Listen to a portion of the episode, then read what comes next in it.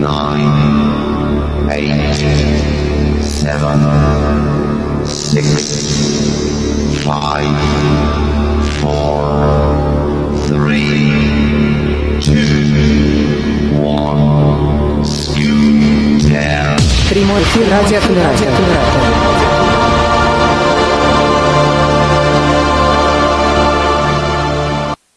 Доброго-доброго всем дня, у кого-то, возможно, уже вечера. Мы сегодня, наконец-то, полноценно и в эфире радиостанции Камерата, и на Ютубе, надеюсь, и самое главное в ТимТоке, потому что только здесь мы можем общаться вживую, непрерывно, слушать хорошо, но принимать участие в общении еще лучше. Поэтому всех прямо вот просто призываю прийти обязательно в ТимТок и пообщаться, особенно если вы любите читать. Я больше чем уверен, что большинство людей так или иначе читать любит, потому что это очень хорошо, и такого же мнения придерживается и Дмитрий Александрович Померанцев, который, э, кроме всего хорошего, что о нем можно сказать, еще является автором рубрики «Книжный день» с Дмитрием Померанцевым, как э, очень скромная такая э, рубрика, да, в которой еженедельно рассказывает о каких-то книгах. Поэтому сегодня Дмитрий Александрович нам тоже будет рассказывать про книгах, про писателя. И, в общем, передаю, Дмитрий Александрович, тебе слово. А, добрый день, дорогие друзья. Очень рад вас приветствовать э, в эфире радио Камерата. А сегодня предлагаю поговорить о творчестве, о жизни, творчестве, о педагогической деятельности выдающегося детского а, русского советского писателя Владислава Петровича Крапивина. А в этом году День знаний у нас, как и многие, к сожалению, мероприятия, как многие обстоятельства нашей жизни, складывались несколько необычным образом. То есть дети пришли в школу, но на линейку традиционную школьную отправились только самые старшие ребята и самые младшие. Причем э, вторые отправились на э, торжественную линейку, потому что у них это в первый раз, а первые отправились на эту линейку, потому что для них это, в общем-то, последняя торжественная линейка вот. И еще одним обстоятельством был этот день омрачен. В этот день не стало как раз писателя Крапивина. Наверное, одного из лучших, если не сказать лучшего советского детского и постсоветского писателя. 14 а октября ему бы исполнилось 82 года – и, в общем, вот такой печальный у нас как бы повод, но на самом деле все творчество Крапивина, оно очень оптимистично, оно очень жизнеутверждающее, поэтому я надеюсь, что разговор у нас сегодня получится в таких светлых тонах. Ну, давайте я немножко расскажу о самом писателе, о его биографии. Родился он, как уже вот было сказано, 14 октября далекого 1938 года – Родился он в семье педагогов Петра Федоровича и Ольги Петровны Крапивиных. Причем а, в семье было уже двое детей. Семья родился он в городе Тюмени. Город Тюмень в ту пору располагался в Омской области, принадлежал, то есть это был районный центр. И э, родители э, Крапивина, это стало известно много позже, сам писатель узнал об этом уже преклонном возрасте, то есть это обстоятельство скрывалось, в Тюмень переехали незадолго до его рождения из города Вятки, а, ныне город Киров. А, переехали, скрываясь, в общем-то, от преследований, потому что до того, как стать учителем, а, Петр Федорович был священнослужителем, то есть он как бы и когда начались гонения на церковь, вот семья вынуждена была скрыться дальше туда, в Сибирь, вот. А с детства Слава или Славка, как звали его друзья, то есть он никогда не называл себя Владиком, и в семье, видимо, так не было принято. Вот. Он был Слава Крапивин. А, отличался тем, что любил сочинять историю, он рассказывал их своим а, братьям, сестрам, он рассказывал их своим сверстникам. И окончив в Тюмени 10 класс, в 1956 году он перебрался в город Свердловск, ныне Екатеринбург, где поступил а, на факультет журналистики Уральского государственного университета. А в процессе учебы он не раз проходил практику в различных газетах, и тогда же, вот 56-57 год, он начинает писать. Он пишет рассказы, пишет такие романтические, очень возвышенные, революционно-патриотические рассказы в духе книг Аркадия Петровича Гайдара, в духе книг э, Александра Грина. И в 1959 году у него случается первая публикация, там несколько рассказов публикуются в газетах, и в 60-м он выпуска... первый рассказ, его печатает журнал, э, очень популярный впоследствии, да уже и на тот момент очень популярный журнал «Уральский следопыт» Свердловский – и по окончании э, университета он становится сотрудником, долгое время там э, работает, впоследствии является одним из членов оргкомитета, редакционного совета, точнее это правильно называется. И параллельно, а следует отметить, ну, поскольку человек родился в семье педагогов, в семье преподавателей, его педагогическая деятельность также привлекала Э, но вот именно вот тяга к творчеству, выбор между педагогикой и журналистикой определила значит, в пользу а, последней. Но тем не менее а, он занимался с ребятами, то есть он вел молодежную страничку в газете «Вечерний Свердловск» и, естественно, контактировал с молодыми ребятами, сам будучи не намного их а, старше. И уже в 1961 году из ребят, которые вот сгруппировались вокруг этой молодежной редакции, он создает первый а, отряд, который называется «Каравелла». А, сейчас я хочу задать Дмитрию Михайловичу вопрос. Меня хорошо слышно, все в порядке? Дима? Сейчас, минуточку. Хорошо а, слышно, спасибо. хорошо слышно. Спектакль спасибо. «Мальчик со шпагой». Он сделан по книге, которую я написал давным-давно, в 74 году прошлого века. Мне было в два раза меньше лет, чем сейчас.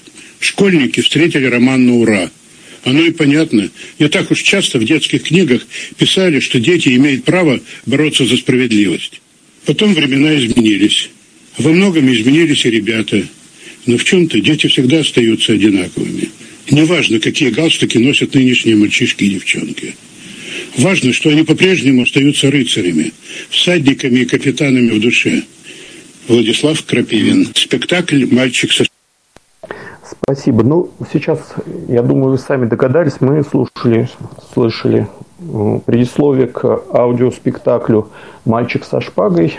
Это предисловие, собственно, авторское, сам Владислав Петрович а, рассказал об истории создания этого произведения. А, литературный э, дебют, как я уже говорил, состоялся ну, в вечерней газете, потом в журнале, но первая по-настоящему серьезная публикация, которую сам автор считал своим дебютом, это 1961 год, а, повесть «Я иду встречать брата». Это фантастическая повесть, более того, это научно-фантастическая. Если позднее творчество вот, в жанре фантастики можно, э, Крапивина можно определить как сказка или фэнтези, популярное ныне слово, то там была такая hard science fiction. Э, то есть это э, история о том, как возвращается из космоса некая экспедиция, возвращается не в полном составе, и э, приходит встречать эту экспедицию мальчик. Из-за теории относительности экспедиция возвращается через много десятилетий, если не столетий после своего вылета. То есть на Земле уже не осталось никого в живых из тех, кто провожал астронавтов, звездолетчиков, но каждое утро на космодром приходит в ожидании этой экспедиции некий мальчик, который каким-то образом высчитал, что он является там далеким двоюродным а, потомком одного из членов экспедиции, но при этом по возрасту он не сильно отличается. Космонавты возвращаются молодыми, благодаря все той же теории относительности. И он считает, что один из вот этих звездолетчиков его брат. Я всем очень рекомендую послушать. Это очень небольшое произведение, там всего на час запись. Читает ее повесть Игорь Князев, прекрасная озвучка, то есть в библиотеке АВ-3715 она присутствует. Вот. Но в дальнейшем э, Крапивин отходит вот от своего начального такого космического направления и пишет э, повести о простых ребятах, пионерах. И тут он скорее вот ближе, наверное, к романтике Гайдара, к его э, повести «Военные тайны», к истории Мальчиша-Кибальчиша. И первые повести «Рыженосец Кашка», «Валькины друзья и паруса», а, «Та сторона, где ветер» – это вот середина 60-х, конец 60-х. Повести имеют большой успех, их печатает а, пресса, журнал «Пионер», где впоследствии, кстати, Крапин тоже тесно сотрудничал с этой редакцией. И параллельно развивал педагогическая деятельность, то есть отряд «Каравелла» а, растет, ширится, а, ребята занимаются фехтованием, ребята изучают а, морское дело, ребята шьют себе форму. Стоит учитывать, что речь идет о середине 60-х, и все, вся внешколь, вся, точнее, вся общественная детская работа, она не могла происходить вне школьных стен, вне рамок пионерской там, и комсомольской организации, и какое-то автономное самостоятельное образование, оно, естественно, вызвало, мягко говоря, тревогу у руководящих товарищей. Было предпринято несколько попыток э, прихлопнуть этот отряд э, этими вышестоящими структурами, но, к счастью для Каравеллы, к счастью для ее воспитанников, а, их э, взяла под опеку комсомольская организация, редакция журнала «Пионер», которая а, объявила отряд Каравелла своим а, корпунктом и даже пресс-центром впоследствии. Благодаря чему? То есть у них отнимали помещение, они собирались на квартире у самого Крапивина рассказывал, что по 20-30 ребят собирались у нее на квартире, квартира превращалась в такой огурец, набитый семечками. Но, тем не менее, в тесноте да не в обиде ребята продолжали заниматься, продолжали читать книги, заниматься собственным литературным творчеством. Более того, со временем при этом клубе был, была создана собственная киностудия, то есть любительская кинокамера, и они снимали на эту камеру экранизации произведений вот Владислава Петровича Крапивина. В частности, была экранизирована его повесть «Бегство рогатых викингов», которая положила впоследствии, э, получи, ну, была продолжена другими повестями, и главный ее герой, некий мальчик по имени Джонни Воробьев, э, стал героем целого цикла. А вершиной этого цикла, наверное, стала повесть «Мушкетеры феи», может быть, я надеюсь, что многие ее читали. Если нет, то советую прочитать, еще не поздно. И в 30 лет не поздно, и в 40, и старше тоже. То есть, несмотря на то, что писатель Крапивин писал для детей, для юношества, взрослые читатели тоже с удовольствием знакомятся с его творчеством. Вот. Так, однако вернемся да, к творчеству. 70-е а, годы, ранние вот эти вот романтические какие-то, а, о достаточно безоблачном детстве, как «Роженосец Кашка», вот и вот такие представления, они заметно ужесточаются. То есть герои начинают не просто вот постигать, познавать мир, как-то открывать для себя окружающие дружеские отношения, какие-то романтика, возникают уже конфликтные ситуации, то есть э, дети начинают активно бороться с, с бюрократами, с какими-то а, черствыми и равнодушными взрослыми, с учителями, которые вот у них есть программа, им ничего не надо, не надо ничего выдумывать, которые, ну, чего уж греха таить, нередко злоупотребляют своей властью над э, подрастающим поколением. Вот. Э, к этому периоду относятся такие произведения, как, например, повесть э, «Всадники со станции Роса». Эта повесть также была, продолжена э, повестью «Мальчик со шпагой» и повестью, к сожалению, выпала из памяти, затрудняюсь, но в итоге эти три повести составили роман-трилогию, который так и назывался «Мальчик со шпагой», и многие исследователи творчества Крапивина считают это ну, как бы его магнум опус, то есть вершины его главным ключевым произведением, сквозь призму которого уже можно рассматривать все остальное им написано. Тогда же, в 70-е, он вновь обращается к жанру фантастики, он пишет небольшую, очень небольшую трилогию, который называется «В ночь большого прилива». Это романтическая такая фэнтези-история про то, как дети проникают, вот любопытные дети, которые везде суют свой нос, они каким-то образом проникают в некое сопредельное или параллельное пространство, и там а, оказываются ситуации, когда, в общем, им приходится очень активно вмешиваться в борьбу со злом, с, с некой местной а, не совсем научной силой там в лице некого магистра, то есть одному из героев даже приходится вступать с ним в поединок на колюще-режущих предметах, то ли на шпагах они там, то ли на абордажных саблях сражаются. И вот 77 год это, или, да, 77 год, трилогия «В ночь большого прилива», конечно, она таким прорывом стала даже, можно сказать, в отечественной фантастике, потому что фантастика меча и магии очень популярная ныне а, благодаря, в первую очередь, ну, западным авторам, таким как там Майкл Муркок, Урсула Легуин, а, Роджер Шелязный и, и другие писатели, ну и очень подхваченные у нас. Вот то, что сейчас называется фэнтези, можно сказать, что первооткрывателем в нашей стране этой фантастики стал именно Владислав Петрович Крапивин. Примечательно, что именно в детской литературе – собственно говоря, у нас в фэнтези впервые произошел такой прорыв. Но, тем не менее, э, Крапивин не оставлял э, своего, так сказать, реалистического направления. В 1981 году выходит роман «Журавленок и молнии».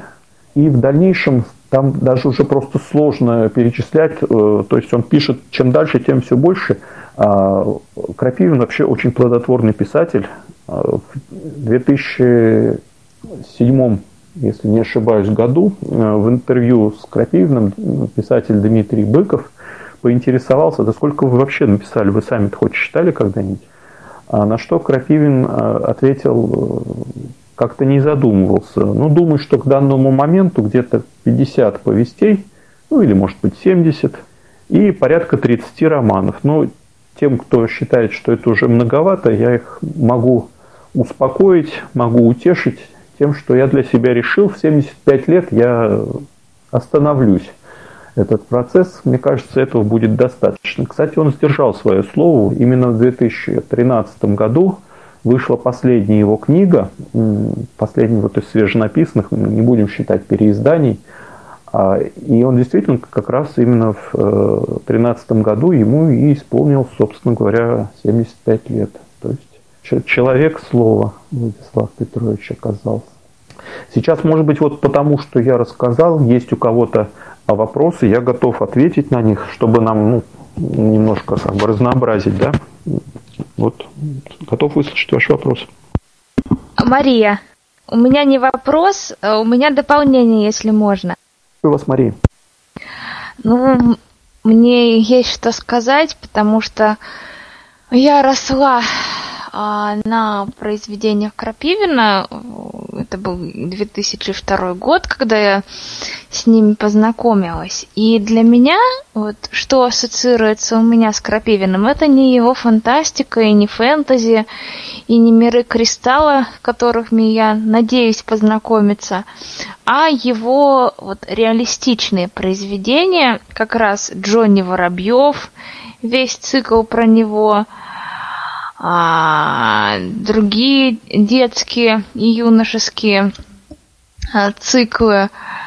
И вот если брать цикл, например, Джонни Воробьева, то для меня это на одном ряду с Драгунским, Носовым. Вот атмосфера э, примерно такая же.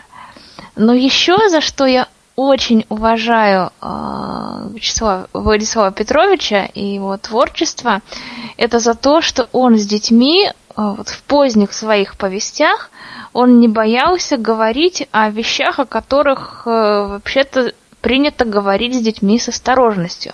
Потому что в 2002 году я познакомилась с его повестью, нет, это, по-моему, роман «Бабушкин внук и его братья». А, одной из ключевых тем этого романа была война в Чечне. И когда я прочитала э, об этом у Крапивина, я была очень сильно удивлена, потому что об этих э, проблемах, об этом конфликте очень много говорили по телевизору и в новостях. И я как-то, а неужели кто-то вот, а неужели об этом можно было еще и детям как-то рассказать? И так рассказать, чтобы не пугающе и страшно, а чтобы они действительно прониклись. Эм, и вторая, второй момент, э, который меня опять же задел, это его повесть «Однажды играли», и вот там он э, впервые из этой повести я узнала о том, что же происходило в России, в Советском Союзе в конце 40-х, начале 50-х годов. О том, что вообще были у нас в стране репрессии, я узнала именно из этой повести. И э, Крапивин для меня тем и примечателен, что он не боялся о таких вещах с детьми говорить, а темы очень серьезные и сложные. И не всегда можно о них сказать а, так, чтобы вызвать именно те нужные эмоции, скажем так. Мария, большое спасибо за бабушкином внуке, то есть когда вот перейдем к позднему творчеству Владислава Петровича, творчество всех, всей его а, прозы, как реалистической, так и фантастической, это смелость. Он действительно не боялся говорить о вещах, о которых было говорить не принято, которые, ну, как бы, деткам вроде бы рано еще. Он считал, что должны быть а, такими, ну, полноценными членами общества. Они должны участвовать в общественной жизни и не бояться брать на себя ответственность, решать какие-то вопросы – это тоже вот относится и к педагогической его деятельности, и к его творчеству. Известный советский детский писатель Сергей Барутин а, в своей статье о Владиславе Крапивине, он сказал, что его педагогическая деятельность неразрывно связана вот именно с его произведениями. Более того, а, в своем отряде «Каравелл» он воплощал те вот идеи, которые провозглашал в, литературном произвед... Э, в литературных произведениях. Вот. Так, что, что еще добавить? Э, так, немножко мысли потерял. Ну, все-таки я давайте о фантастике немножко поговорим. Тем более, что э, повесть «Бабушкин э, внук» и, и его братья – это э, книга, она тоже написана в жанре фантастики, относится к его самому вот последнему фантастическому циклу, который называется сказки были безлюдных пространств, включает в себя пять повестей и пять романов. Это, ну, можно сказать, вот такое литературное своего рода завещание.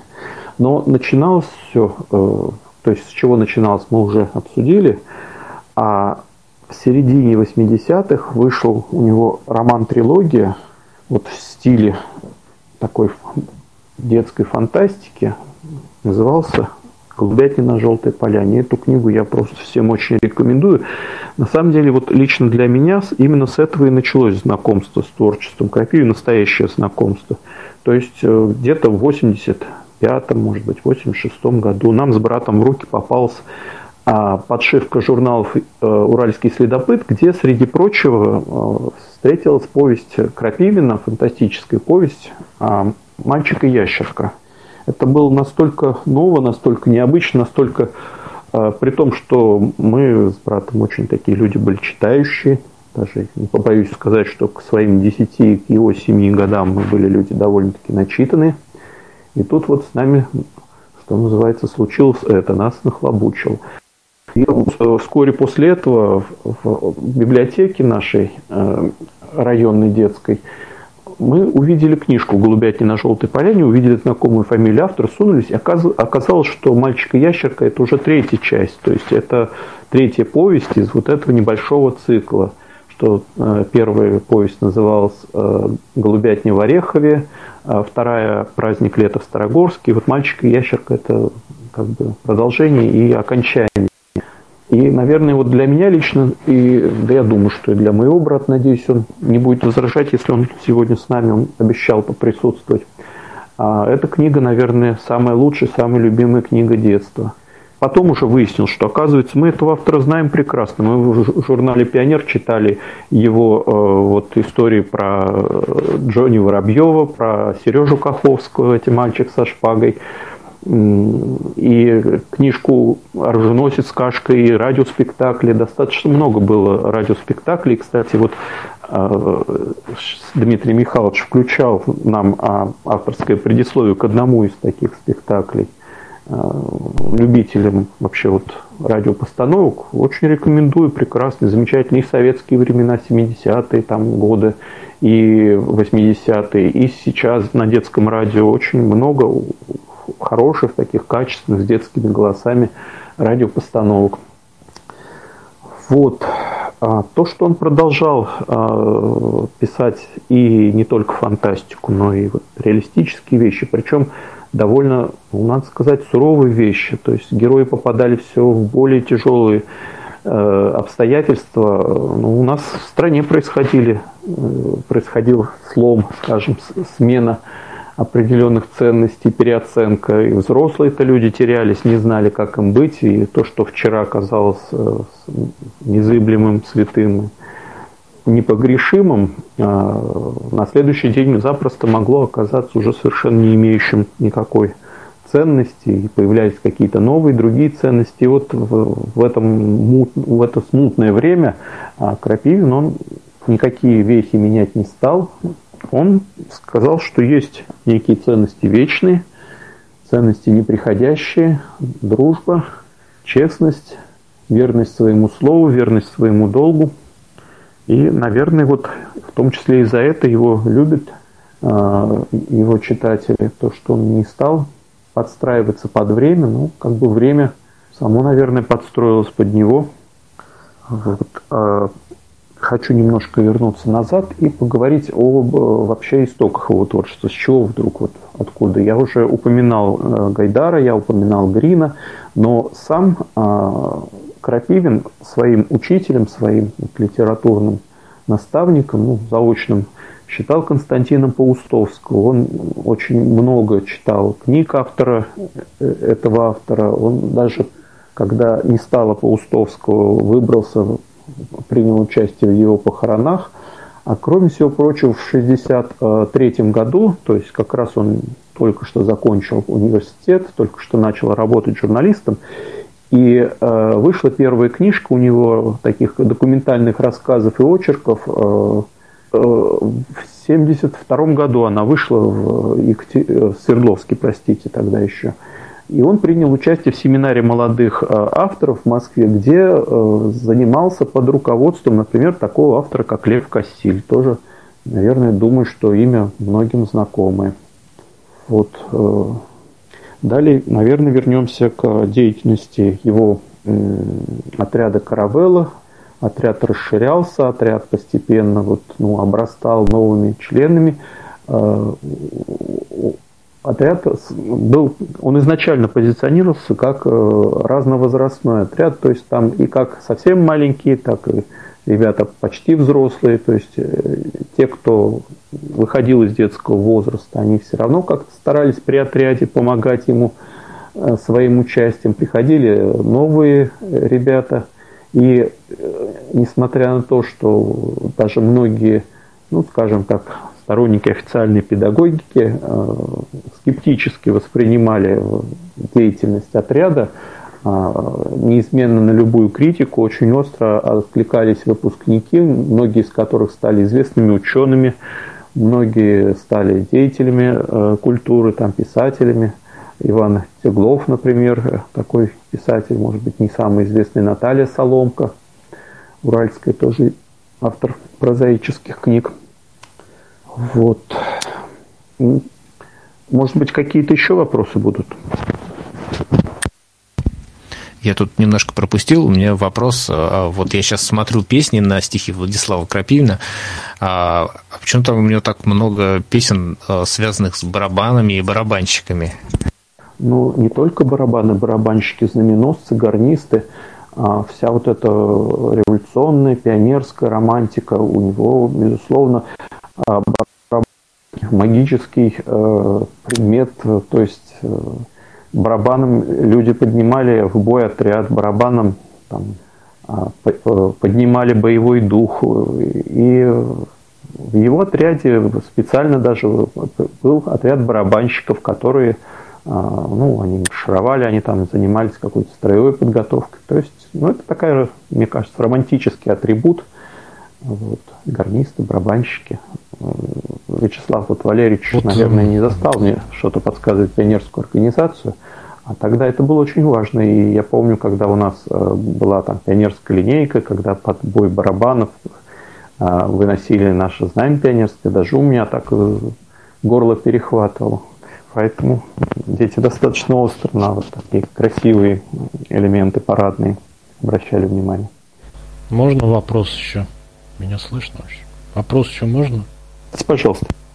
Вот вы сказали, что первая книга была «Я иду встречать брата», а в автобиографиях он везде пишет, что «Синяя чайка» у него была. Он ее начинал писать там где-то в степях там, да, и 57-й, что ли, он всегда год указывает. Вот он всегда ее называет. Повесть о синей чайке, он ее только где-то в 90-е годы, по-моему, доделал.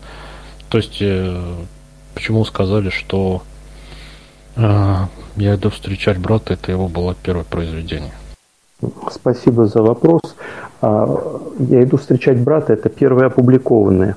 Он действительно, когда проходил практику летом, а, участвовал там в каких-то раскопках, он писал а, вот эту повесть «Остров синей чайки» она называлась, но она осталась неоконченной. То есть вот я читал его воспоминания, предисловие к, к, к этой повести.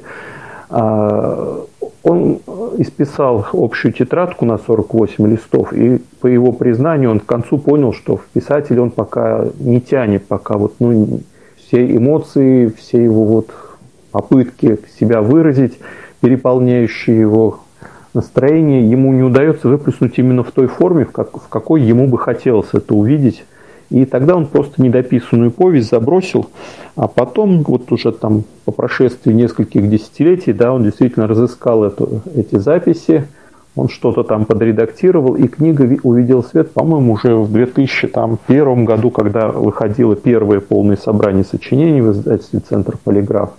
Кстати, я вот э, сказал, что он достаточно плодовитый был автор. А ну вот, чтобы вы себе представляли, в 2000-х годах, в начале нулевых, а, издательство «Центр Полиграф» выпустил 30-томное собрание сочинений. А с 13 по 17 а, год вышло уже 50-томное. То есть это вот, ну, наверное, говорит об определенных его писательских. И вышло несколько сборников рассказов, более того, вот уже в после 2000 года из тех, что он вот написал с 57 по 61 э, годы. Вот. А повесть, кстати, очень хорошая, она тоже есть э, в нашей библиотеке, ее можно послушать. Это такая очень романтичная, очень красивая и поэтичная повесть. Я про остров Синей Чайки. Скажите, пожалуйста, а в 2013 последняя книга это какая? Я, к сожалению, точно не скажу. В Википедии посмотрите э, библиографию, ну, то есть э, Крапивина. Не помню точно, вот самые-самые последние книги я пока просто не читал, потому что а, был какой-то период, когда э, в связи там, с профессиональной деятельностью читал очень мало, и позднее творчество я только-только начинаю изучать. Кстати, тем, кто читает вот рубрику «Книжный день», Камерате. Я хочу проанонсировать. Э, завтра, я надеюсь, если ничто не помешает, я э, планирую разместить первый материал, посвященный вот циклу о безлюдных пространствах, и в том числе и другие э, книги вот из творчества зрелого Крапивина, из позднего Крапивина. Обязательно обсудим, обязательно я прочитаю и напишу, потому что, ну вот, считаю, что это, это нужно, это важно. Меня удивило, кстати, что далеко не все знакомы с творчеством, потому что во времена советские, по-моему, каждый школьник так или иначе уж оруженосца кашку или а, того же мальчика со шпагой. Если не, не книжку читал, то, может быть, телеспектакль смотрел. Если не спектакль, то по радио постановку слушал. Вот. И, кстати, если присутствует среди слушателей кто-то вот, ну, моего возраста или э, те, кто застал советские времена, э, может быть, кто-то поделится своими какими-то впечатлениями, своими э, воспоминаниями о том, как проходил э, знакомство, соприкосновение с э, книгами Крапивина. Добрый вечер всем. Я хочу сказать вот что. Что вот мое, в моем детстве почему-то у меня не осталось в памяти ни мальчика со шпагой, ни оруженосца кашки, все потом вот уже я читала. Я единственное, что помню, это «Садники со станции Роса». Мы тогда спектакль, этот нам радиоспектакль, давали на уроках литературы, и вот член действительно остался очень хороший. А вообще для себя я Крапивину открыла только после 50, к сожалению, да, как-то так все некогда-некогда, и только вот много-много-много начала читать его вот уже наверное, после 2010 года, где-то вот так вот. Э, множество различных книг. Очень жаль, что пока нет его в школьной программе, но я думаю, что это классическая литература и будет причислен к классике, да, и причислен уже, я думаю. И, наверное, введут все-таки в программу школьную эти произведения. Нужно сейчас только мы, скажем так, на летнее чтение ребятам рекомендуем обязательно читать Крапивина.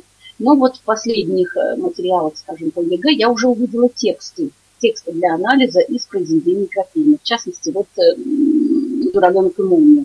Великолепная повесть, с ребятами мы читаем, мы обсуждаем. Потом вот всегда поражает доброта, вот та доброта, которая в произведениях Крапивина. Даже если его произведение заканчивается грустно, печально, даже трагично где-то, вот остается то светлое чувство, вот та доброта, которая присутствует всегда в его произведении. Это ведь вот замечательно. Именно жизнеутверждающие, да, вот э, ноты в его произведении. Ну и, конечно же, близость к детворе. И вот нынешние школьники, много ведь из пионерского нашего детства, им ну, даже немного непонятно. Приходится вот объяснять, э, как это все было, а ведь вот э, у Крапивина в произведениях мы как раз читаем вот эта эпоха детства того советского периода. И действительно, вот ребята, по крайней мере, меня вот когда читают, они говорят, ой, вы знаете, а вот тогда было лучше. Вот тогда было лучше, как-то вот дружнее, лучше, открытие, что ли, честнее ребята были, даже по отношению друг к другу. А главное, что дружнее жили как-то. И это их, ну, как-то радует, что вот да, так было так, вернее, огорчает, было так, а сейчас вот немножечко как-то вот, ну, все равно больше разобщенности, ну, интересы у ребят тоже другие. Ну, а на книгах Крапивина действительно хорошо школьников воспитывать. Ну вот Википедия подсказывает, что э, переулок капитана Лухманова, 12 ой, 13 год, э, роман. Угу, спасибо, Вячеслав. А, вот а педагогическом эффекте книг э, Владислава Крапивина хотелось бы поговорить.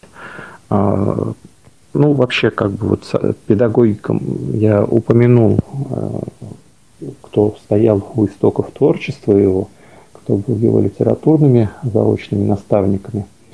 А в плане педагогики э, где-то в конце 50-х, еще будучи студентом УРГУ, он познакомился, лично познакомился с корреспондентом а, «Комсомольской правды», проходя практику в а, уральской редакции этой газеты, а, Симоном Соловейчиком.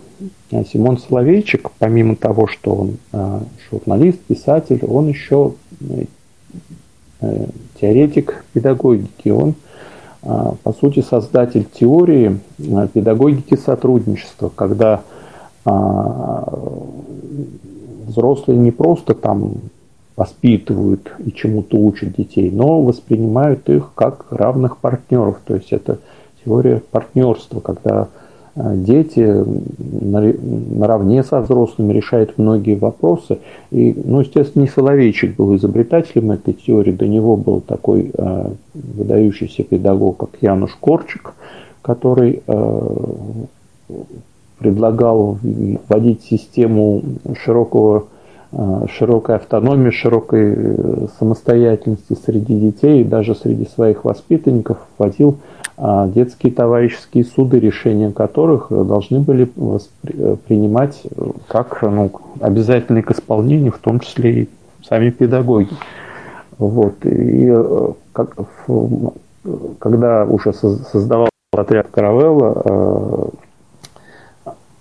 Крапивин штудировал э, труды Корчика, изучал э, труды Макаренко, Сухомлинского, а уже простите, 80-е годы у него был опубликован ряд теоретических статей по педагогике в учительской газете, где отстаивалась идея ценности детства как такого полновесного этапа в жизни человека, такого же, как юность, молодость, зрелость, старость. То есть это этап необходимый, этап важный. И, в общем-то, педагогика Крапивина, она действительно, его опыт изучается. Я думаю, что если среди нас есть педагоги, то, может быть, даже что-то по этому поводу могут сказать. Ну, вот, Татьяна Владимировна, спасибо.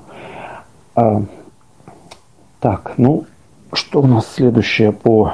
Э, давайте по биографии еще немножечко пройдемся.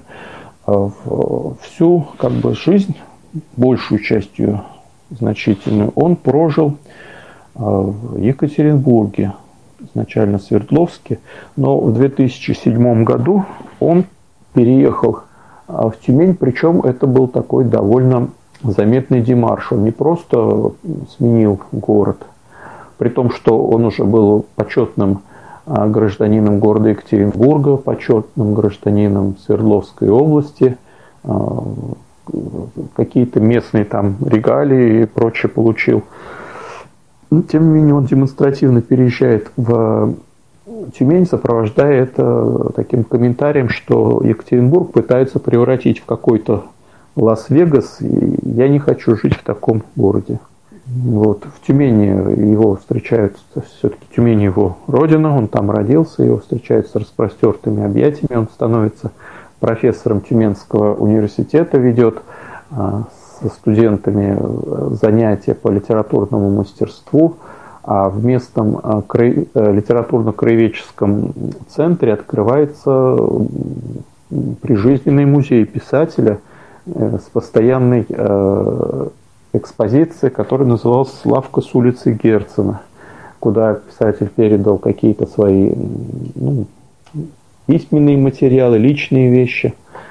Вот. Ну, думаю, что сейчас этот, э, если кто-то вот в Тюмени окажется, наверное, стоит посетить этот музей. Э, в библиотеке АВ-3715 есть очень интересный рассказ.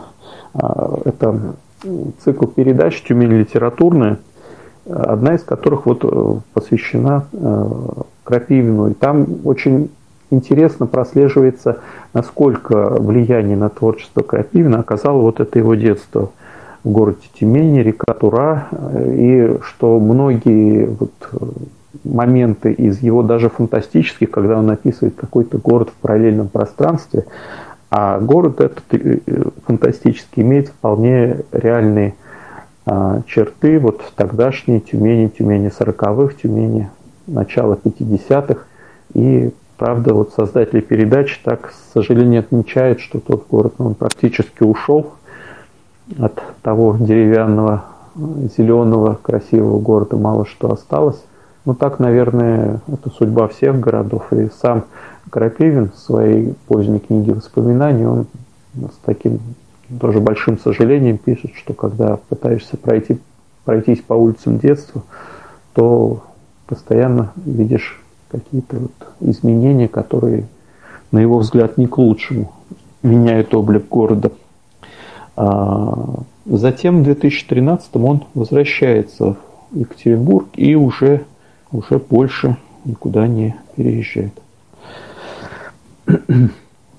уже э, так, еще вот такой любопытный момент. В 2016 году э, Ассоциация астрономов, так, сейчас точно скажу, э, в 2016 году Международный астрономический союз присвоил одному из астероидов имя Крапивин. Так что вот Крапивин, его э, не сказать, чтобы очень много, но ряд произведений происходит в космосе, в том числе даже голубятни на Желтой Поляне частично, именно там. И теперь в космосе вот он как бы сам, его имя присутствует. А с 2006 года существует э, международная детская литературная премия имени Крапивина. Ее вручают э, авторам наиболее вот таких заметных произведений для детей и юношества, написанных на русском языке, но тем не менее автор может проживать где угодно, в ближнем, дальнем зарубежье, на территории России. А первыми лауреатами стали очень известные детские писатели Альберт Лиханов и э, Владислав Бахревский.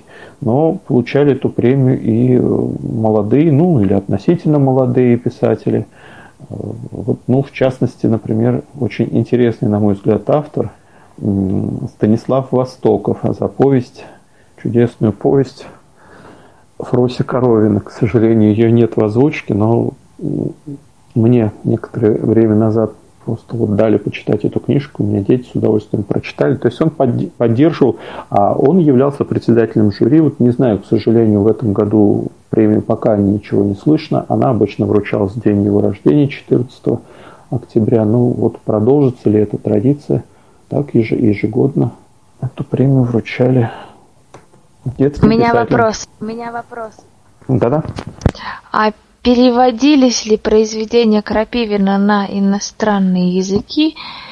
И если переводились, как воспринимались не россиянами, незнакомыми с э, русской культурой?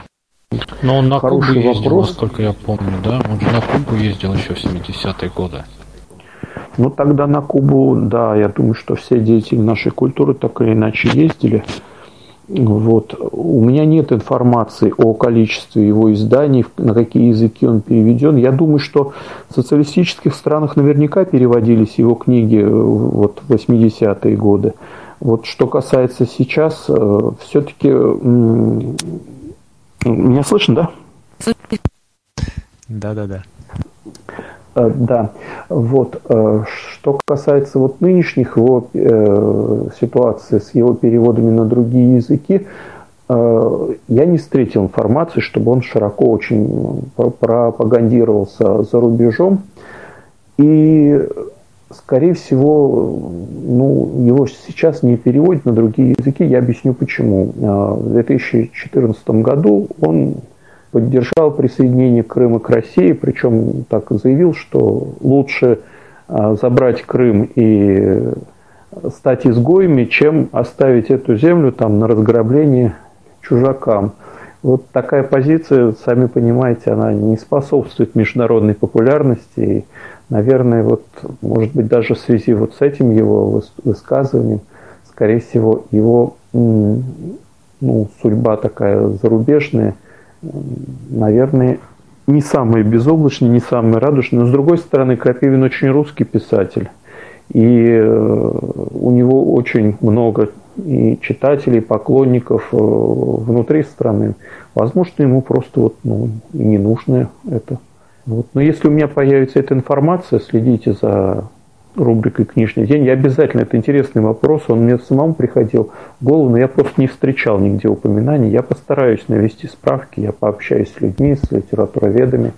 Если что-то буду знать, с, издателями в том числе книг. А возможно, удастся с его наследниками связаться, уж они-то точно должны быть в курсе. Спасибо за вопрос, обязательно я возьму его на заметку. Вот вопрос еще. Э, читал ли ты э, три повести о Джонни Воробьеве и Болтик, потому что вот нам пишут э, Марина в ВКонтакте, говорит, что у нее сохранились еще из детства эти книги. А, видимо, очень хорошие книги. Спасибо за вопрос. Ну да, три, три повести о Джонни Воробьеве, это вот «Бегство рогатых викингов», «След крокодила» и «Мушкетеры феи». Более того, на скидку не приведу название, но этот цикл был продолжен, там, по-моему, еще две повести в этот цикл входят. Так же, как э, был продолжен э, роман трилогии «Мальчик со шпагой». То есть э, Крапивин, он, видимо, настолько привязывался к своим героям, что он и по прошествии десятилетий нередко возвращался к своим э, каким-то вот своему раннему творчеству и писал продолжение. Э, про «Мальчик со шпагой» продолжается, например, романом «Бронзовый мальчик». И еще есть одно продолжение. Я всем рекомендую обратиться к Википедии, вот любителям творчества, особенно тем, кто в свое время когда-то давно прочитал, если кому-то захочется встретиться с полюбившимся некогда героем или кто сейчас читает. А, у него очень все переплетено, и герои кочуют из произведения в произведение, разных даже иногда разные циклы между собой пересекаются. Вот Болтик, конечно, я тоже читал, Полтик это еще ранний, это еще 80-е годы. Это, по-моему, книга вышла после э, «Журавленка и молний». Э, «Журавленок», кстати, и молния, вот Татьяна Петровна тут упомянула, Владимировна, простите, упомянула. А, это одно из первых его, скажем, остросоциальных вопросов. Это вот э, к вопросу о том, что Мария сказал, что он не избегал каких-то неудобных и неприятных тем. И там вот впервые дети по-настоящему конфликтуют с взрослыми и отстаивают свое право на свой взгляд, на свою как бы, автономию, на свою самостоятельность. Вот. Так же, как вот в 90-е годы его произведения, тема э, вооруженных конфликтов, тема межнациональных конфликтов, в которых страдали в первую очередь мирные жители, в том числе дети, э, она во многих произведениях так или иначе поднимается. Дим, еще, а вот может, меня... еще вопросы, да? Вопрос, может быть, даже просьба скорее это прозвучит, да, ну, то есть я вообще Крапивину очень люблю, я действительно с этим тоже выросла, мы еще читали это с братцем, он мне читал вслух, да, тогда еще не было такой замечательной библиотеки АВ-3715, и много чего еще не было. Просто вот в какой-то момент моей жизни, да, как-то мне стало казаться, что очень много мрачного. Ну, то есть практически в каждом произведении, которое мне попадалось, обязательно есть какие-то такие злые взрослые, и прям вот они злые, и как-то вот на меня вот эта вот сторона, она стала действовать, ну, не знаю, угнетающе, я бы сказала. Я даже в какой-то момент бросила это читать, да, то есть вот появляется там много всего, там в той же АВ-3715, а я не читаю вот потому что ну, не хочу вот этого. Почему-то я так это стала воспринимать. Вот я сейчас хочу совета. Чтобы мне такое вот прочитать, чтобы, ну вот я сейчас тихонько возвращаюсь все-таки, да, я тут в последнее время тоже пытаюсь что-то такое читать у Крапивина. Вот хочется чего-то доброго, светлого, вот чтобы не то чтобы этого не было, да, я понимаю про противостояние добра и зла, я понимаю, что, наверное, это необходимая составляющая часть, да, но все-таки вот что-то такое. Чтобы добрые ну, взрослые были. Чтобы добрые были взрослые, да. Да не знаю, ну не добрые взрослые. Добрые взрослые все. Только это в голову приходит.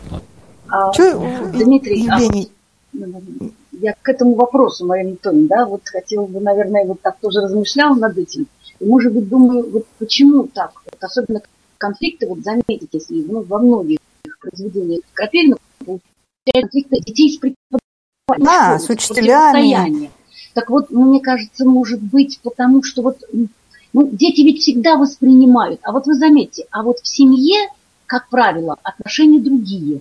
Вот в семье у Крапивина, да, вот у этих же детей, в школе они конфликтуют, а вот в семье а, с папами, с мамами, у них отношения всегда хорошие. Как-то вот родители их понимают, родители ну, вот, э, вот понимают их детские заботы, ну, да. да, вот взаимоотношения.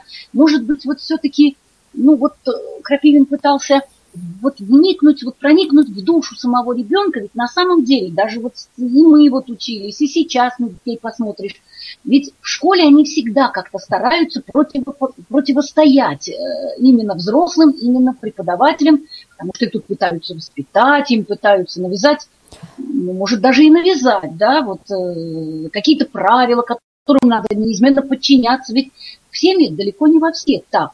Э, э, вот, так и так. Подчиняйся и все, и никаких. Там больше все-таки поблажек ребенку. А вот в школе дисциплина совсем другая. А детям всегда хочется этой дисциплине противостоять. И и они где-то действительно справедливо отстаивают свои права, но вот это вот желание именно противостоять, оно вот здесь вот в его повестях показывается. А в семье совсем все по-другому, там как-то все на равных, все хорошо, вот может быть все-таки так. Ну вот, кстати, да, Марина Анатольевна, очень интересный момент. Я, я как-то особо на этом внимание не, кон, э, не концентрировал, но получается действительно у Крапивина практически нет конфликта в семье, то есть ни домашнего насилия, ничего. Вот я не, не припомню ни одного произведения, где были бы плохие отношения у у матери, например. То есть материнство это настолько у него святой момент, то есть вспомните заставу на якорном поле, там и ранние произведения. То есть мама это вот все. А с учителями, действительно, с педагогами, особенно вот с такими черствыми, с педагогами, с формалистами, с бюрократами, с ними конфликты постоянно. И э, это и в раннем творчестве проявляется, тот же оруженосец Кашка, и в, поздних. Ну, чтобы совсем вот действительно, ну, может, действительно вот оруженосца почитать.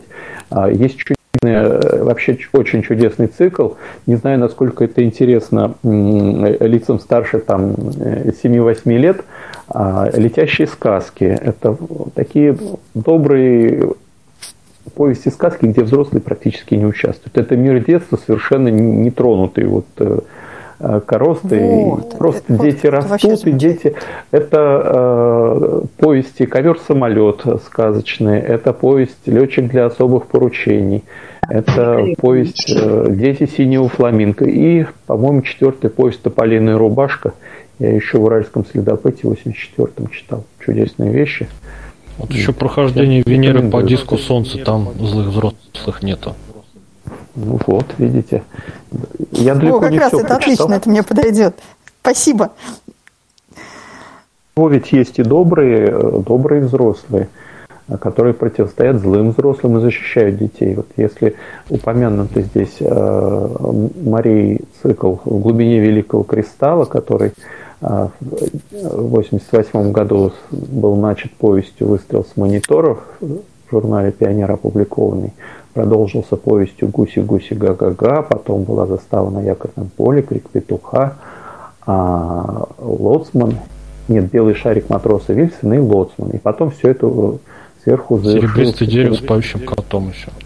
Это, это детские, это я так понимаю, что совсем детские вещи, может быть, почему бы и нет прекрасные детские сказки Крапивина. Ну, вот «Тополиная рубашка» – чудесная вещь. Вообще все летящие сказки, и, и ковер самолет, и летчик для особых поручений.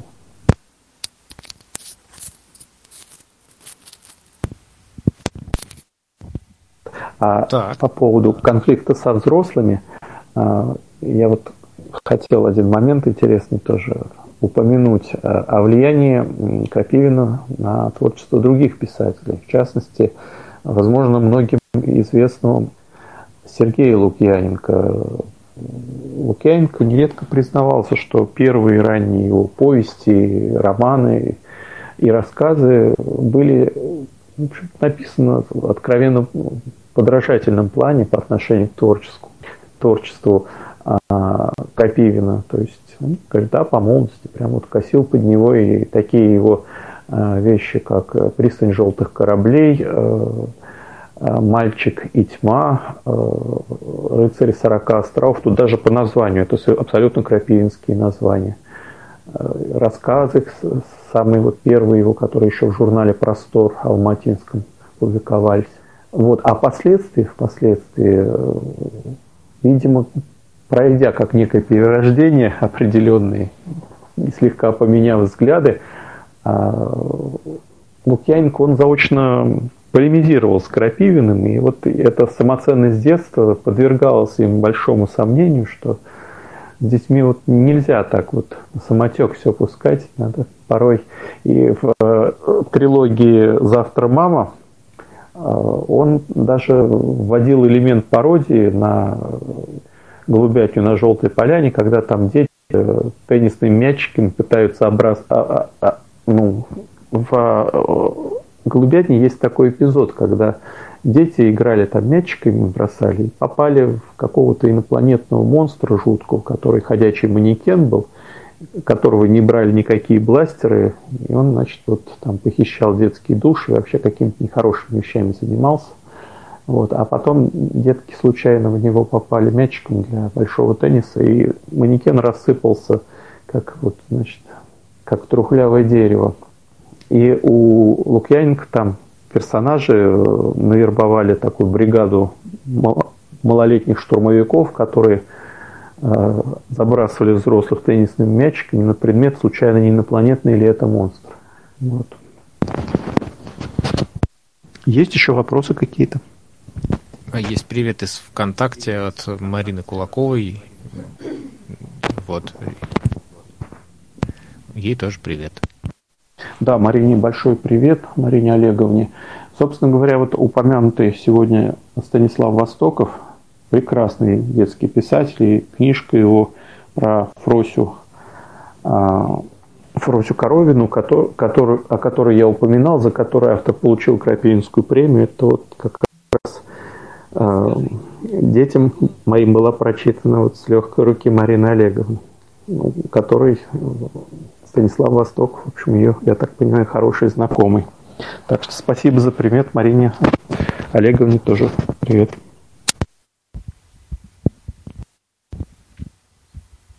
Вопрос такой, а вот сам Крапивин-то он снимал фильмы с детьми в 60-е годы, а по его сценариям хоть какой-нибудь профессиональный фильм был снят или нет?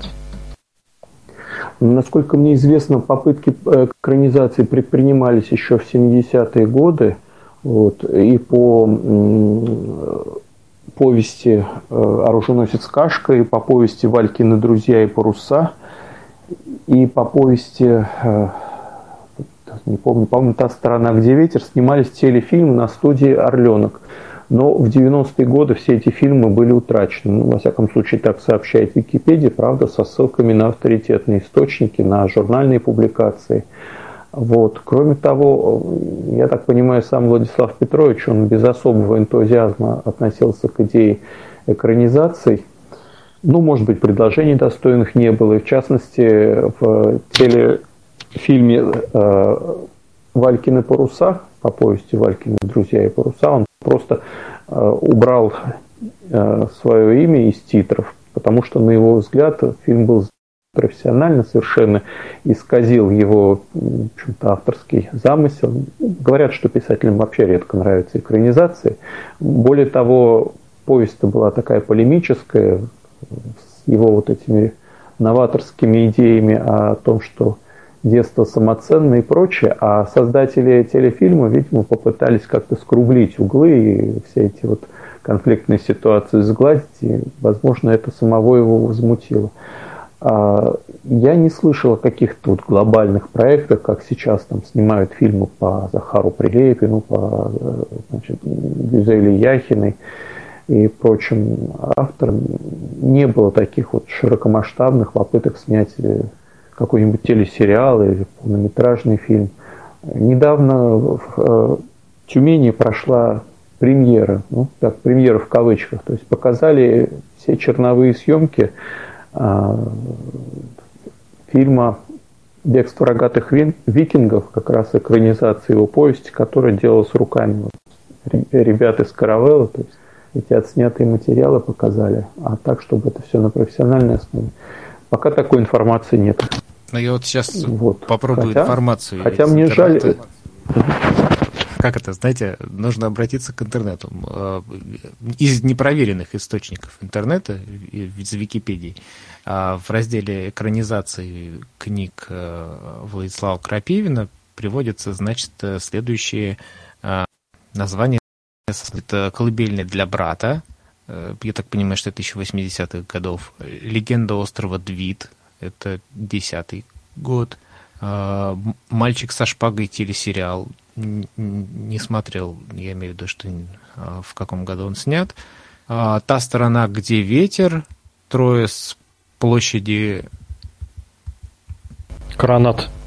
Да, спасибо. Именно с этой площади удивительная находка или самые обыкновенные чудеса. Ну и все, пожалуй. Так что ищите в интернете и смотрите. Ну, я имел в виду, что вот каких-то современных амбициозных проектов мне не попадалось. Да, еще в советские времена э, были экранизации, телеспектакли, телепостановки, а в различных театрах были постановки, те же «Всадники со станции Роса». Вот, но, к сожалению, такого э, какого-то известного детского фильма, вот, который классик. Я не слышал об удачных экранизациях, которые оставили бы какой-то заметный след в нашем детском кино. Хотя, вот, ну, лично, по моим ощущениям, Крапивин он вполне кинематографичен, он вполне э, хорошо бы смотрелся на экране. Может быть, сейчас, когда вот не стало автора, снова э, обратят, обратятся к его творчеству и что-то все-таки наконец снимут. У нас проблемы с детским кино. Наши дети смотрят не наш. Мне кажется, надо развивать отечественное детское кино, возвращать, во всяком случае, утраченные позиции. У меня вопрос э, к э, вообще, не знаю, может быть, ко всем. Ну, если это, конечно, возможно, да, понятно, что творчество писателя, оно, ну, и книжки похожие и прочее, но вот э, все-таки, может быть, э, э, назовите, ну, не знаю, Дмитрий, э, какую-то книгу, которая, ну, наиболее такой наибольший след, что ли, оставила, или, может быть, как- как-то вот повлияла, может быть, что-то открыло в жизни, э, эмоции какие-то, вот, ну, именно за, зацепило, короче говоря, да. Ну, так, про- простите, забыл включить микрофон. Ну, я про голубятню вот говорил, да, голубятню на Желтой Поляне. А, Я сейчас потихонечку думаю перечитать старые его вещи, вот те, что были а, написаны в 60-е годы, может быть, рассказы его 50-х, мне кажется, это очень интересно. Вот. И параллельно я читаю вот его последний этот цикл, цикл фантастических или около фантастических или просто сказочных произведений, которые сказки были безлюдных пространств. Вот завтра, опять же, хочу напомнить, обязательно загляните э, в ВК, в группу Камерата, и надеюсь, там появится очередной выпуск книжного дня. Как раз про первые пять повестей я более подробно расскажу, а, последняя его вещь а, из прочитанных мною «Полосатый жираф Алик» – это такой как бы респект целому ряду детских писателей, его коллег по творчеству разных времен и народов. И там имеются отсылки и к «Золотому ключику», Алексея Толстого и к маленькому, маленькому принцу де Сент-Экзюпери и к повести Гумгам Евгения Вилтистова, автора знаменитого электроника. И это такая сказка-притча, такая, несмотря на то, что начинается очень мрачно, я не думаю, что это будет спойлер, я скажу, с чего начинается. Завязка такая, дети, с которыми что-то происходит, ну, которые становятся жертвами несчастных случаев, военных конфликтов какого-то а, преступного намерения а, на Земле, они ну, совсем не умирают, а в виде таких бесцветных э, ветерков переносятся в космосе на далекий пояс астероидов, где-то очень-очень далеко в глубинах галактики. И там они э, возрождаются и живут на этих островах точно так же, как жил маленький принц на, на астероидах, простите. То есть они там налаживают свой быт, они общаются друг с другом, они там что-то придумывают, контактируют, они, у них есть возможность э, как-то материализовать свои идеи. Вот. Но потом они понимают, что это все не то и что надо возвращаться. Хороший, очень чудесный повесть. Кстати, этот цикл, он только условно считается циклом. А повести на самом деле никак между собой не связаны, их можно читать в любом порядке. Так они просто выстроены вот по, по, по дате написания, а можно читать с последней. И упомянутый здесь э, бабушка, бабушкин внук и его э, братья и другие поздние вещи, они тоже к этому циклу относятся. Вот. Но до бабушкиного внука я еще пока не добрался. Как раз бабушкин внук у меня следующий на очереди. Я с Марией обязательно с вами свяжусь, когда прочитаю и обсудим. Очень интересно. Крапивин вообще очень интересно обсуждать. Может, еще кто-то готов поделиться какой-то книжкой? Просто э, хочется что-то такое прочитать, чтобы прямо зацепило. Ну, я понимаю, что у всех интересы разные и все такое, но вот э, мы сейчас про ваш личный опыт. Можно даже сказать, типа, а что бы вы, э, с чего бы начали, э, с чего начать э, знакомство с творчеством Владислава Крапивина тем, кто с ним еще не знаком? Потому что я-то пойду с, кни... а. с телесериала, видимо, начну. А, вот как раз, как ни странно, я не читала. Есть такая замечательная штука, называется «Та страна, где ветер». Вот сейчас мне скажут, что это что-то такое наивное, и там я не знаю о чем, да, но вот если бы я э, хотела порекомендовать это, ну, я не знаю, там, условно, своему ребенку, да, такому не очень большому, почитать. Я, правда, это знаю только в форме радиоспектакля. Что-то почему-то у меня не дошли руки прочитать книжку, не очень понимаю, почему. Ну, так случилось. Вот в общем, рекомендую вполне. Вот. А еще я сейчас почему вот как-то не сразу отреагировал, потому что у меня вообще плохо с названиями, я никогда не помню названий. У меня от Крапивина вообще всяческая страсть возникла к парусам, а, вот к тому, что связано с кораблями, вот э, к этой вот морской такой специфике. Вообще мне даже нравилось, там я одно время э, выписывал там разные слова, что что значит, ну, то есть такие, знаете, девчоночьи тетрадки. Типа вот. бим-бом-брам-стенги вот эти все, да? Да, да, да, да, да, да, да, вообще вот просто. А то у него есть специальное такое произведение, называется Кратокрафан. Там про все его термины из его произведений, все они в алфавитном порядке расшифровываются. Правда, не морские. Вот, да, мне где-то да, мне где-то это уже попадалось, да, но это уже было позже, да, то есть позже вот это увлечение. Ну, то есть вот такая еще есть сторона занятная. Кстати, у Крапивина есть э, тоже очень интересное такое произведение, абсолютно реалистический роман, а, любимая им трилогия, вообще, видимо, этот Бог Троицу любит, «Острова и, э, и, и капитаны». То есть он где-то в интервью рассказал, что изначально он планировал назвать «Острова в океане», но потом выяснил, что раньше немножко успел Хемингуэй это название застолбить, и пришлось вот там хронометр, другие вещи.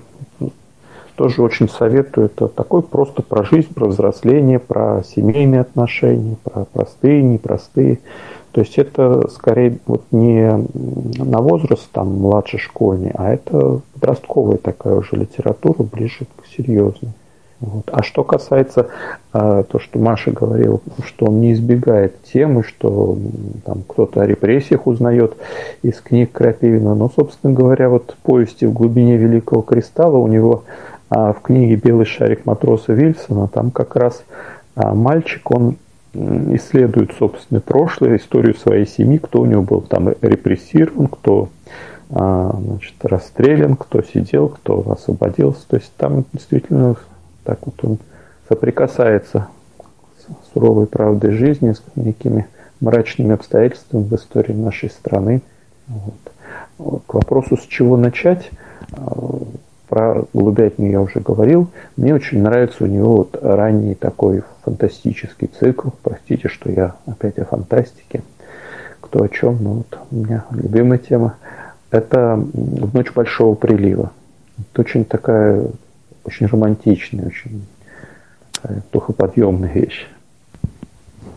А, вот вопрос еще про, ну, понятно, что у него, а все-таки вот, вот эти вот стихи к песням, а, у него вообще вот этот стихотворный жанр, он как-то как в отдель, отдельным блоком идет, то есть это или это скорее исключение вот эти вот э, песни, это и вообще с чего они вдруг появились вот эти вот стихи к песням? Он вроде рассказы пишет. Он, конечно, прозаик, но практически в каждом произведении там присутствуют стихотворные тексты, песни какие-то, которые поют пионеры. То есть он в виде текста, в виде э, стихов в, в свои произведения вставляет вот эти стихотворные строчки, и более того, его э, стихи очень любят барды, то есть там где-то вот, ну, уже несколько десятков песен э, написаны, э, несколько десятков песен написаны на, стихи Э, Крапивина, которые были извлечены из его произведений. Если вы, например, послушаете какую-нибудь книгу э, в исполнении диктора Игоря Князева, то Игорь Князев, он не просто читает текст, он обязательно каждую песню его споет, еще и на гитаре подыграет. Вот. А в одном из спектаклей две песни там испанская и э, кузнечик, кузнечик, в общем, кузнечик какой-то там детское имя. Э, две, э, на вот эти стихи, которые присутствовали в тексте Крапивина, музыку написал, например, Максим Дунаевский. Так, на минуточку, я думаю, что в сети, к сожалению, не успели к этой вот передаче подготовить. Я думаю, что в сети, в сети можно найти эти песни, потому что записи эти сохранились. Ну вот у него есть такая книжка, называется, она правда для взрослых, «Трое в копейке, не считая зай, зайца Митьки». Так там, по-моему, все их стихи, вот они там описываются, как они из Екатеринбурга в Минск ездили на, на, на копейке. Там, по-моему, стихи его чуть ли не все в тексте цити приводятся. И не только его, по-моему, там их можно найти практически все. Ну, правда, не, не детские, а такие – ну, типа, что вот они там по пути насочиняли, вот там они точно должны быть. Угу. Спасибо за упоминание Я... тоже. Эту книжку пока не читал, но обязательно прочту. Интересно его. Как бы. да, а вот... ну, не сказать, что это мемуарная проза. Это действительно а, плод совместного творчества. Он с двумя друзьями вот путешествовал на машине, и потом они как бы это все в виде книги выпустили. Да, и еще по поводу про морские всякие приключения. Вот есть озвученные книги. Я думаю, они, наверное, в 3715 есть. Называется э, Брик Артемида. Вот как раз типа под, под Жюль Верна сработана книжка. И еще одна а про этих Крузен... Крузенштерн или как он вот, вот фрегат Артемида, там про путешествие на Кубу в 19 веке, и вторая еще какая-то, не могу вспомнить, то ли фрегат Звенящий, то ли еще как-то. Прям вот про морские приключения. Не фантастика, не детская литература, а про плавание морские. Я, в общем-то, почему про стихи? Э, я постепенно как-то а, подводя итог, да, э, хотел проанонсировать наше завтрашнее мероприятие, где а, каждый сможет э, попробовать себя вернее не так, каждый сможет э, освоить э, техники стихосложения, да, это будет второй у нас, вторая встреча. И еще по поводу песен, я думаю, что сегодня в конце мы обязательно какую-нибудь песню послушаем. Я сейчас сижу, смотрю по названиям какую-нибудь такую интересную песню, которая мне в голову вернее так, которые мне по названию понравятся, собственно, э, заявки принимаются. А если еще что мы не договорили про творчество Крапивина? Ну, как, как всегда, вот когда у нас закончится эфир, тогда мысли появятся. Если честно, я сейчас вот э, не удалось, наверное, полностью хорошо отструктурировать и изложить это вот в, том виде, в каком хотелось. Ну, во всяком случае, я всем благодарен слушателям за участие и за вопросы. А, я э, готов там ответить на любые вопросы и по электронной почте. Мои контакты есть в Камерате. Обращайтесь. Я, если что, чего-то я не знаю, я обязательно наведу справки, отвечу всем. Всем большое спасибо за участие, всем, кто слушал, всем, кто выступал. Спасибо. Ну и напоминаю, что все аудиозаписи у нас будут выложены в нашем файловом хранилище и в подкастах. Э, подписывайтесь. Я думаю, что скоро можно будет сказать «Алиса, включи подкаст Дмитрия Померанцева». А, ну а сегодня всем хорошего вечера и до завтра. В паруса не поднимают, их спускают постепенно с длинных реек, и корабль, почуяв ветер, оживает — и летит, и в море он скорее. А море есть и качает в ладонях судно И чайки весть о ветре хорошем несут нам. А море есть и качает в ладонях судно. И чайки весть о ветре хорошем несут нам. И пускай трасса шершавая с непривычки дерут ладони Прогремит в последний раз на баке брашпи И корабль идет за сказками в погоню А сказки есть. И звенит такелаж, как нервы. И хватит на весь наш век И на двадцать первый. А сказки есть. И звенит такелаж, как нервы. И хватит на весь наш век И на двадцать первый. Рассудительным речам ты верь не слишком Если ветер спит, то будет он разбужен. Если снится белый парусник мальчишка Значит он еще кому-то очень нужен. Мальчишки есть, никуда вам от них не деться. И флаг, и честь, и парус бессмертный, как детство. Мальчишки есть, никуда вам от них не деться и флаг, и честь, и парус бессмертный, как детство.